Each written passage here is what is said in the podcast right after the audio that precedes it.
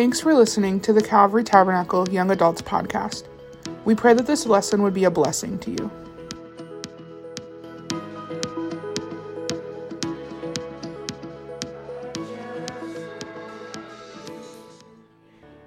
Aren't you just grateful?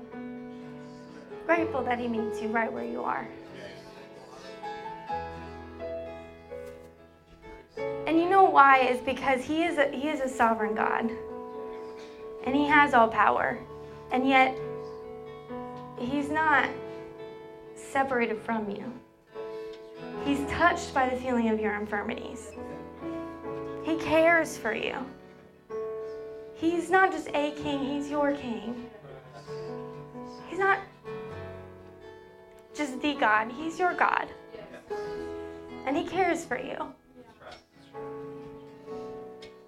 You're not just another person in in the number. He knows you. He knows the hairs on your head. You're his child. He is your father. And he loves you. And with that comes a certain identity that you are a child of God. That you he is your king, then then you are his servant. And with that identity comes a certain way of living. And that's what we're going to talk about tonight. It's kind of activities that, that we have. I'm so thankful that the Hussies gave me this opportunity to speak to you. And as we move along in our lessons, we are talking about a subject tonight. I have titled this lesson Faith and Favoritism. It was originally, I'm just going to let you know, it was originally judging others, and that scared me. I saw that in the note and I was like, Ooh, I don't want to do that. I'm going to change this to something nicer. But here I am telling you about it, so it doesn't matter. Have you ever been to the grocery store and maybe not like a relative of yours, but you've seen a little child and they've noticed something on the shelf that they want and they're not allowed to have? How do they typically react? Sometimes not good. Hopefully, it's, you know, but perhaps you have seen or perhaps heard from aisles over a child wanting something, and maybe they're even crying or they're screaming or they fell on the ground. I've seen it, I've witnessed it, and I've babysat a child like that before, and it's terrifying. But if they are little, sometimes they haven't yet learned that life is hard and that you don't always get what you want, right? And so they react in a certain way. But when you're a child, all you have to respond is in a childish way. Now, if I did that, if I went to the store and I acted that way. It would, I don't do that. I don't know why they're whispering over here, but I don't. It would be odd, right? Like people would be like, "Why is that woman? I want it. I want it. I want it right now." Like they would probably pull out their phones and be like, "Wow, you're a grown woman. Something's wrong with you. You've had enough life by now that you should know you just don't get whatever you want because you're grown. You're an adult. You're a grown woman, Jacie or a grown man. So your activity should be based on your identity. Why am I saying all this? Because eventually you have to move from being to doing, from essence to action, from inside to outside. Your actions start to match who you are. If you have a tree that's good, then the, the fruit's going to be good. All right, if there's a tree that's rotten, the, the fruit is rotten. If all the fruit on a tree is bad, you're going to say something's wrong with this tree inside. All right, and what God does is He changes us on the inside, and that shows on the outside. What God gives us, then we in turn can give. And when God gives us grace, then we should act gracious. We should live lives that show that we know God. So the atheist would say that, that you're probably just an accident. You're honestly just like a more evolved animal working on your instincts, but also, you should live on a higher level of morality, which doesn't really make sense at all. But Christianity really gives us the answer that Christ has touched our lives and changes the way that we live. So now we can act in a moral way. Why am I saying all this? All this is so simple that you're like, yes, we know. We've been there. Well, when you're touched by grace, it changes everything. And James talks about it in his book, really throughout the whole thing. And he never says, this is what I love about the book of James, he never says, just do it, just do the right thing he explains it. You can ask a question and he's going to answer it, right? So he says, rejoice in trials. Say, why, James? Because you know that your Father is a sovereign Lord who runs the universe and he'll take care of you. He says, read the word of God and obey it. Why, James? Because the word was brought to you, it brought you to life, and because it taught you about Jesus, it's been planted in you, and it's given you the power to live a great life. He never starts with the activity, he starts talking about identity first. So you've been given a new life, it's produced a new lifestyle. So if you want to turn with me, James chapter 1, verse 26, it says this. If any man among you seem to be religious, and bridleth not his tongue, but deceiveth his own heart, this man's religion is in vain. All right, so what does that mean? The religion is in vain. It means it's worthless. He said everything that you're doing, it's, it's just worthless because you seem to be religious, but then you're saying whatever you want. All right, so if God has touched your heart, it changes your mouth. Jesus even said that out of the overflow of the heart, the mouth speaks. All right, so if God touches this, then it should affect this. All right, James goes on to say that a, a fresh spring can't produce salt water. All right, so your words should be kind. Your conversion then impacts your conversation. I admire doctors. I could never do that job because it would just make me panic because I would just be like, I don't I don't know. I don't know what's wrong with you. Please don't. That's too much pressure for me to have to decide. So you see the symptoms, you have to piece it together. If you have a disease, then you show those symptoms. And it's the same with our walk with God. If I'm doing this, then people should see the symptoms. James goes on to say in verse 27 pure religion and undefiled before God and the Father is this. So he's saying if you really want pure religion, undefiled before God, then it says to visit the fatherless and the widows in their affliction and to keep himself unspotted from the world. Somebody say worthwhile religion. So when you understand what God did by coming to visit you when you were needy, then you start to do the same. Right? So there's two directions here that faith in God should look like. It should look like caring for those in need, and it also should be personal, the way you talk, the way that you walk. And there is kind of this debate in this verse, right? Which is true. Is James talking about social justice or personal morality? The great thing is that James says, yes, it's both of these things. Pure religion is to visit those in distress and to keep unstained from the world. When God touches you, you should do both. And God will challenge you in both of these areas so that you're equally encouraged and also equally offended. Is to say that I can't do this and I also have to change. And James takes it even deeper. And this part is about to be convicting. All right. Verse 1, he says, My brethren, have not the faith of our Lord Jesus Christ, the Lord of glory, with respect of persons. That means you cannot hold partiality in Jesus. Partiality means favoritism. In the Greek, it's a combination of receive and face, which is really brilliant because eh, James just kind of made this up. It doesn't show up anywhere else. All right? so, what does that mean? I want to receive your face. okay? It means I'm not going to make distinctions and value judgments based on your appearance. I'm not going to walk into a room and determine how valuable or how worthy you are based on how you look or how I perceive you. James says you can't do that. Partialities, it's plural any kind, any kind of partialities. We don't do them. We cannot show favoritism based on anything. We don't discriminate on race, on gender, on age, where you came from, where you grew up, how much money you have, how much money you don't have. James isn't saying that you can't see these differences. He said you can see them, but you better not make value judgments based on what you see with your eyes. Right? Which really brings me to our focus scripture tonight. Matthew chapter 7. If you want to turn there. As we go through this Sermon on the Mount, this is what Jesus says on the matter. And he's talking about your eyes. He says, Judge not, that ye be not judged. For with what judgment ye judge, you shall be judged, and with what measure you meet, it shall be met to you again. And why do you look at the mote that's in your brother's eye, but you don't even consider that you have a beam in your own eye? These are strong words. Jesus says, You hypocrite. You first have to cast the beam out of thine own eye, and then you can see clearly to cast the mote out of your brother's eye. Give not that which is holy unto the dogs, neither cast your pearls before swine, lest they trample them under their feet. Jesus is saying, you gotta worry, you gotta worry about you. Before you try to go and try to fix everybody else, you have to focus in on you. And you can't hold favoritism and hold on to faith. James really emphasizes in his verse, he says, the Lord of glory. In the first verse, he says, the Lord of glory. Why? Because he wants to show us that Jesus is the glorious one, the glorious one that came to you when you were a mess. The Lord of glory, there's nothing he needs that you have. There's nothing he needed when he came to you. You didn't have anything of value. So you offered him nothing, but he came to you, which means that it's not so much about he didn't come to you to, to get something that would add to his glory. He came to you because he knew that you had value in the sense that he had created you and that he could use you for his glory. So the glorious one comes to you but here, this is where it becomes tricky because if the glorious one comes to you and then you walk into a room and then you start deciding who is worthy and who is not, that he came to you when you were dirty. And so you come into his house and you start deciding who is worthy and who is not.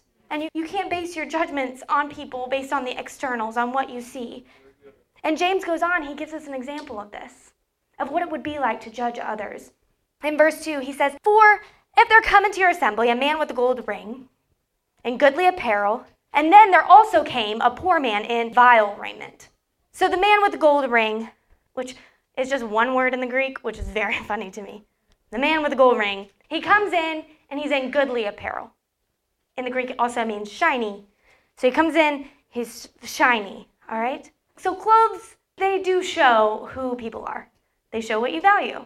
And these clothes show that this guy was successful. He has a gold ring, he has goodly apparel, and the poor man in this vile raiment who's dirty. So one comes in all put together, and one can hardly keep from falling apart. And James says if you pay attention to the one who is shiny and you give him a good place, you say, Here, come sit by me, sit right here. And then the man who is smelly, and you tell him to please just go sit down at my feet. As humanity, we do this. Okay, so there, there are scientific studies that show that attractive people get out of tickets. That they, they could just say, I don't want to pay this ticket. They get out of tickets more, which is just kind of unfair. All right, for any of us who have ever gotten a ticket, that's just kind of unfair, right? And that that's insulting for me to bring up. I'm sorry. Right? It's a normal human response to say that I, I like to look at beautiful things. That's a part of humanity, is to say that, that I like things to look a certain way. Aesthetic as we would say. Right? Like, I, I want it to all look a certain way. But James kind of challenges this part, the part of us, to say that, hey, you drew a line and you put some on one side of the room and some on the other side. You took a judgment call. You walked in, you pulled up the throne of judgment, and you said, You're worthy, you're unworthy. You're worthy, you're unworthy. You stay, you go. You come close to me, you stay far away from me. And James says, If you do that, you're not just a judge, but you're an evil judge. Why is it evil? Well, James gives us a couple reasons. One, it's because you're moving opposite to God. Favoritism flows opposite to God. Right? In verse 5, he says, Hearken, my beloved brethren, hath not God chosen the poor of this world, rich in faith, and heirs of the kingdom which he hath promised to them that love him? But ye have despised the poor. Do not rich men oppress you and draw you before the judgment seats? James is saying, God's trying to move in one direction and you're going in the opposite. God's trying to draw people to Him and you're trying to push them away based on your own judgment, based on your own perception. Where God's saying, you know what? I love the poor. They're rich in faith and, and I love them. So He's deliberately moving towards them. He's deliberately moving towards those who are hurting, those who are lonely. He's moving towards them. In fact, Deuteronomy says that the, the Lord your God is the God of gods, the Lord of lords, the great God, mighty and awesome, who shows no partiality and accepts no bribes. All right? He's saying, I don't, I don't have any of this. The fact that, that you can you make these judgment calls, I'm God and I don't even do that. Now, what James is saying, he's not saying that all poor people are, are good and rich people are bad. No. He's saying even those who are poor in spirit, people, if they're poor, they understand their need. They acutely feel their need. And those are the ones that are receptive to God. And it's sad because sometimes we can get this idea of like, man, I just wish we could get all the cool kids. I want all the cool kids around me. If I could just hang out with, you know, everybody who's got it all together. But that's not how God works. God works in everyone, and He's concerned with everyone those who are hurting, those who are the sad, down and out, the sad, the lonely. And James is saying, you don't even want to be around them. You don't even want them around. You see, Jesus came to me when I was a mess. So, what does that mean? I'm going to move towards messy people. God is moving towards messy people. I'm going to move towards messy people. Right? This doesn't mean that I'm saying like get in bad relationships and you know give all your money away. That's not that's not what I'm saying. All right, because Jesus even says in Matthew 7, he says, You don't cast your pearls before swine. You have to be mindful of this. But as a believer, I have to say, okay, how do I move in the direction that God is moving in terms of people? How do I see people the way that, that God sees them? James didn't even say give money away, he just said go visit. All right, he's saying move towards them. This is why we have to reach out to other people. If we all look alike and we're all the same, then you're not kicking the poor guy out. He doesn't even know where to find you. We can say that we're the church everywhere we go, but does the poor guy even know where to find you? Does he even know what door to knock on? Some people would say that it's real special, that we all act the same and look the same, but James would call it something else. He would call it evil. I'm not saying you can't have Christians and you should have friends who are Christian and are like you, have the same values as you. But what I'm saying that makes the church special is the connection with people that are different. The fact that anyone is welcome, that anyone is welcome to sit at my table. Anyone is welcome to come here and sit next to me. I'm, I'm not going to judge you if you seem like you're hurting, if you seem down. I'm not going to judge you if you don't dress a certain way. Or You see, grace should put you around people who are not like you. That's what grace should do. You see, it's okay to be shiny, it's okay to be shabby, but we all sit together. We're all in this together. So we treat everyone with grace. Why do we even show favoritism? We all do it. Well, James says this in a couple questions. He says, in verse 6, he says, But ye have despised the poor. Do not rich men oppress you and draw you before the judgment seats? So he's being very specific for that time. The Jews were oppressed. Again, he's not saying all rich people are bad. Joseph of Arimathea had lots of money, so he bought the tomb that they could put Jesus in. All right, you can be rich and full of faith, and you can be poor and bitter and hateful. All right, but he what he was saying is, you're moving towards people because you're hoping that they elevate you. You're even moving towards people who are dishonoring God because you're saying, I think this could help me. Right, why? Because they're shiny, and you're hoping that the shiny rubs off. To say that I hope that their their reputation, I hope what they can give me helps me. That's how people are. But here's the thing at some point, Jesus came into your life. You don't need the shiny. You don't need to actively move towards people in hopes that your reputation can be better. What's wrong with you as you are right now? What is it that you're hoping for, waiting for? And Jesus didn't come to us because we had it all together. He loved us when we were still sinners. And so he treats both the rich and the poor the same, and then he treats the cool and the weird the same. And so, so do we, because God controls our story. People don't determine you. And the reason that you get so exhausted is because you're trying to be a drain and you're trying to draw from people. And you weren't meant to be a drain, you were meant to be a fountain. You step into the workforce and you say, Man, I just wish I had the popularity of that person. I just wish I could move ahead in this company. I just wish I had this kind of reputation. Or I just wish that they would invite me to sit with them in the break room. Or perhaps on the college campus, I just feel like I'm always not fitting in. And so now I need people to make me feel like I'm enough. And now you become a drain and you're just trying to draw from people who are opposed to God, even. And you're not meant to be that. You are meant to be a fountain. And here's the second reason why this is wrong because a lack, a lack of love insults the lawgiver. James says in verse 8, he says, If ye fulfill the royal law according to the scriptures, thou shalt love thy neighbor as thyself, you do well. But if ye have respect to persons, ye commit sin and are convinced of the law as transgressors. He says, If you love people as you love yourself, you're doing it. But if you have respect of persons, if you think they're cool, they're not cool, they're weird, I don't want to hang out with them, that's sin. Verse 10 says, For whoever shall keep the whole law and yet offend in one point, he is guilty of all. Because you can't pick and choose what you do. That's insulting to the lawgiver. Perhaps as a kid, your parents said, You need to go clean your room. Okay, you can't turn around and say, No, I brushed my teeth already, so I don't need to clean my room. That's insulting. Your mom would say, I'm not dumb, right? But when we say, I'm praying, I'm reading my Bible, I'm coming to church, I'm, I'm giving, I'm, I volunteer, I help out, I, I'm on the worship team, I, I fast once a week, but yet you're still judging and assessing others, then we're insulting God. We're saying, God, I, I'm not going to take you the whole of your law. And He loves all of those people. He loves every single one of those people. The people that you're like, I don't know if I can even have a conversation, so I'm just going to ignore them when they say hi to me. I just feel awkward when I talk to them, so I'm just not going to, and maybe they'll get the picture. He loves those people, even. And when grace touches you, it changes everything. And we should see some symptoms if we have the disease. So James wraps all of this up saying that mercy triumphs over judgment. that God brought mercy to you so you get to bring mercy to others.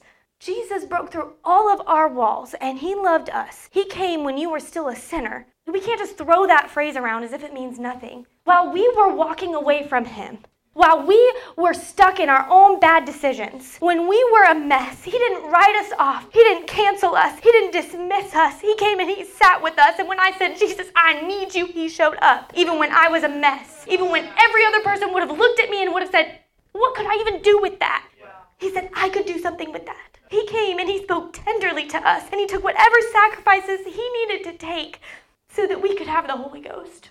Lived homeless, Jesus said, I can do that. Rejected by people, some of your friends, Jesus said, Sure, I, will do that. Died on a cross, you got it.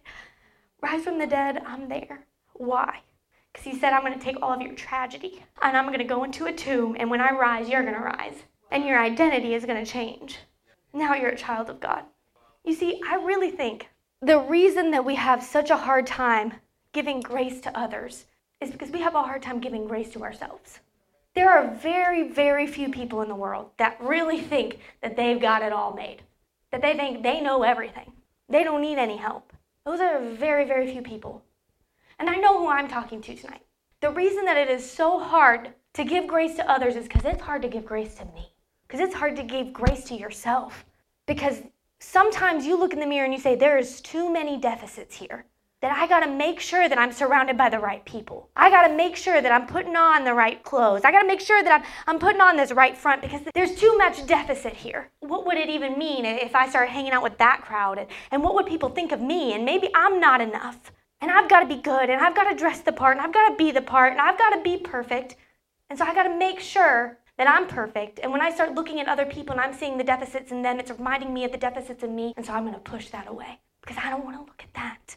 And the reason that I have such a hard time extending grace to other people is because I don't want to accept it for me. Because that means that I have to look at me and I have to accept grace. And it's so much easier for me to give God my best and give Him my best praise. And I'm going to present this to you, God. But it is so hard for me to bring my weaknesses to Him willingly and say, This is where your strength is made perfect, God. Because look at this. Look at all of this that I have, God. And is there enough grace for that? Because if there's enough grace for me, then I can freely give it to whomever. But that first part is so hard.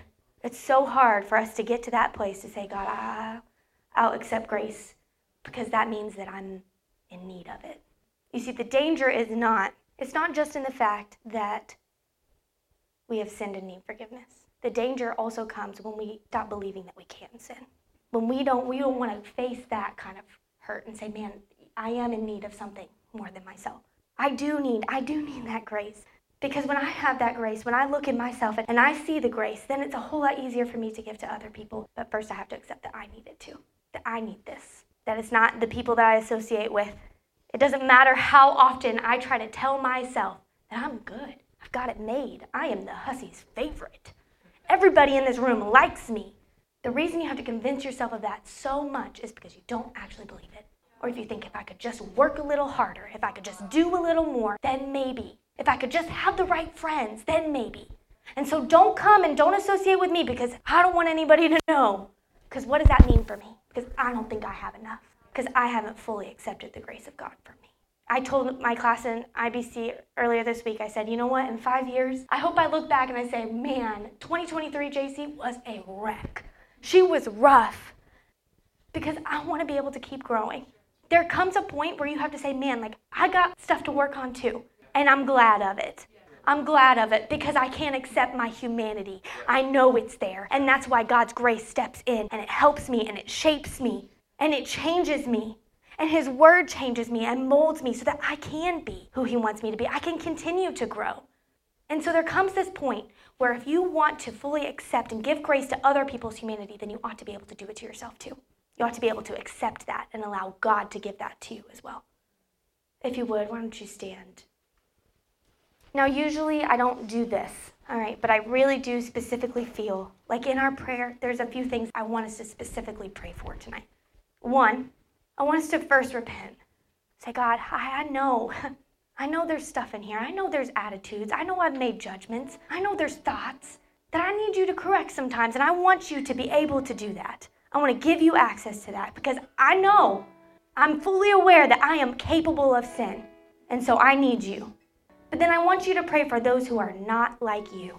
I want you to pray for people who do not think like you, that do not have your same personality, that do not have your same interests. And I want you to pray, God, give me an understanding because I don't know. If I grew up in that neighborhood, I don't know how I would respond. So give me understanding, God.